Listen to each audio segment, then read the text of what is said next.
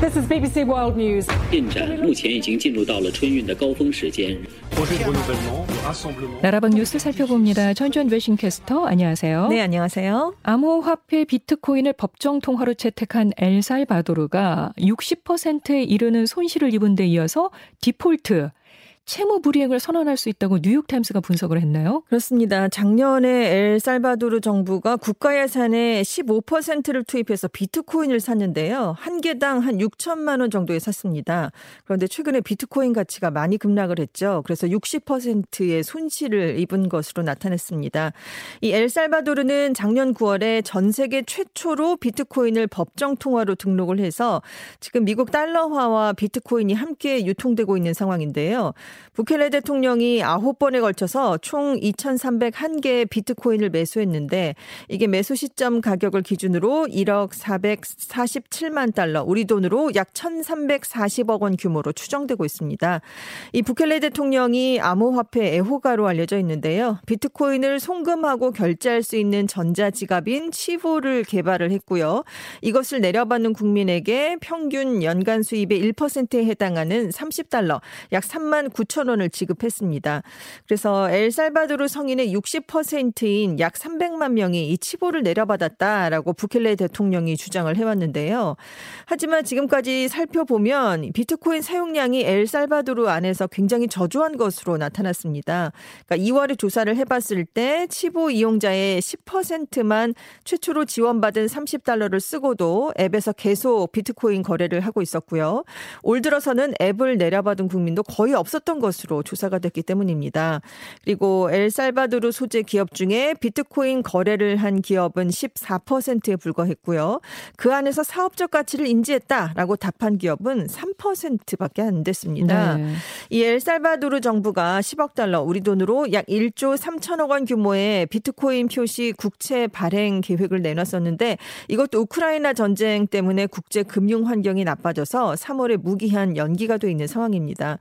그리고 이제 부켈레 대통령은 미국에 거주하는 엘살바도르 사람들이 고향에 있는 친척들에게 돈을 보내기 위해서 비트코인을 사용할 것이다. 이렇게 얘기를 하면서 많이 요구를 했었는데 그것도 기대에 미치지 못했어요.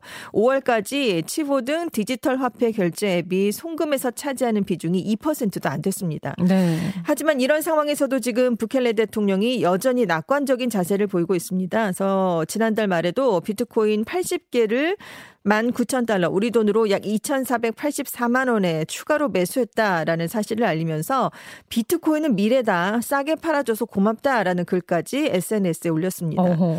지금 재정 위기가 심각한 상황인데도 부켈레 대통령의 인기는 식지 않은 것으로 나타났어요. 왜냐하면 범죄 소, 조직 소탕, 연료 보조금 지급 등으로 지금 엘살바도르 국민 10명 중에 8명은 대통령을 지지하고 있는 것으로 나타났습니다. 이 비트코인이 법정 통화로 성공을 할지 전 네. 세계가 이 엘살바도르를 네네, 주목하고. 있는데 네.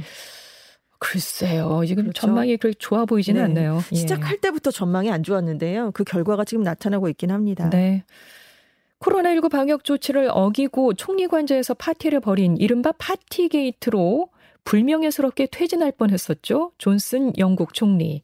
이번에는 거짓말 논란으로 또다시 위기에 몰렸습니다. 그렇습니다. 지난달에 파티게이트 때문에 신임 투표가 실시가 됐었죠. 그때 간신히 극복하고 위기를 넘겼는데요. 이번에는 내각 장관들이 줄줄이 사퇴하면서 다시 위기에 몰렸습니다.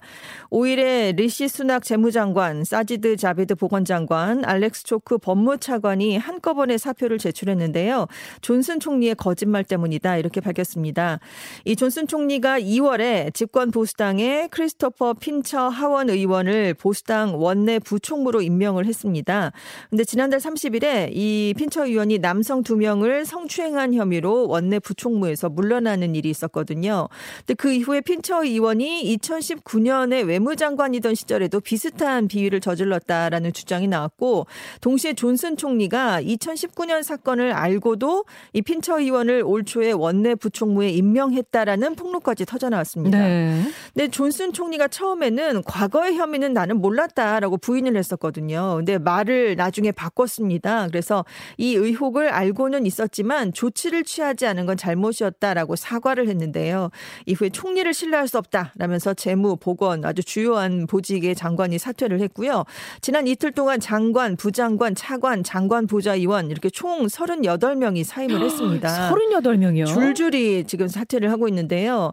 영국 여야에서는 그래서 존슨 총리 최후가 머지않았다 이런 얘기가 나오고 있습니다. 일단 지금 존슨 총리 임기가 2024년 총선 때까지인데요. 보수당 내에서는 당 규정상 신임 투표 이후 최소 1년 내에 다시 신임 투표를 진행할 수 없는 규정이 있습니다. 근데 지난달에 했으니까 사퇴를 지금으로서는 하지, 할 수가 없거든요. 그러니까 지금 보수당 내에서는 규정을 바꾸자. 이걸 바꿔서라도 존슨 총리에 대한 2차 신임 투표를 빨리 해야 된다. 이런 의견이 나오고 있습니다. 네. 또 유고부가 긴급 여론조사를 해봤는데요. 유권자의 69%는 존슨 총리가 사임을 해야 한다라고 답을 음. 했거든요. 그래서 정치 전문 매체 폴리티코는 앞으로 장관들의 사퇴 행렬이 더 대규모로 이어지면 존슨 총리가 더 이상 총리직을 유지하기 어렵게 될 수 있다 이런 전망을 내놨습니다. 아, 영국이 위기네요, 정말. 그렇죠. 러시아가 부족한 병력을 보충하기 위해서 교도소 죄수들을 대상으로 우크라이나 전쟁 참전 지원을 받고 있다는 보도가 나왔습니다. 이 전쟁에서 반년 이상 살아남으면 즉각 석방하겠다 뭐 이런 조건을 내건 것으로 알려졌어요. 그렇습니다. 러시아 독립 매체인 아이스토리가 이 러시아군이 제2 도시인 상트페테르부르크 교도소 수감자들을 대상으로 지금 우크라이나 전쟁에 참전할 병사들을 모집하고 있다 이렇게 보도를 했는데요.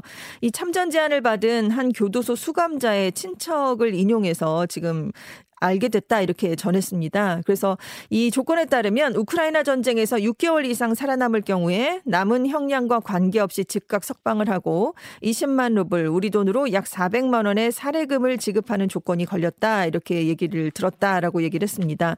또 지원병 중에 20% 정도가 전장에서 살아 돌아올 가능성이 있다.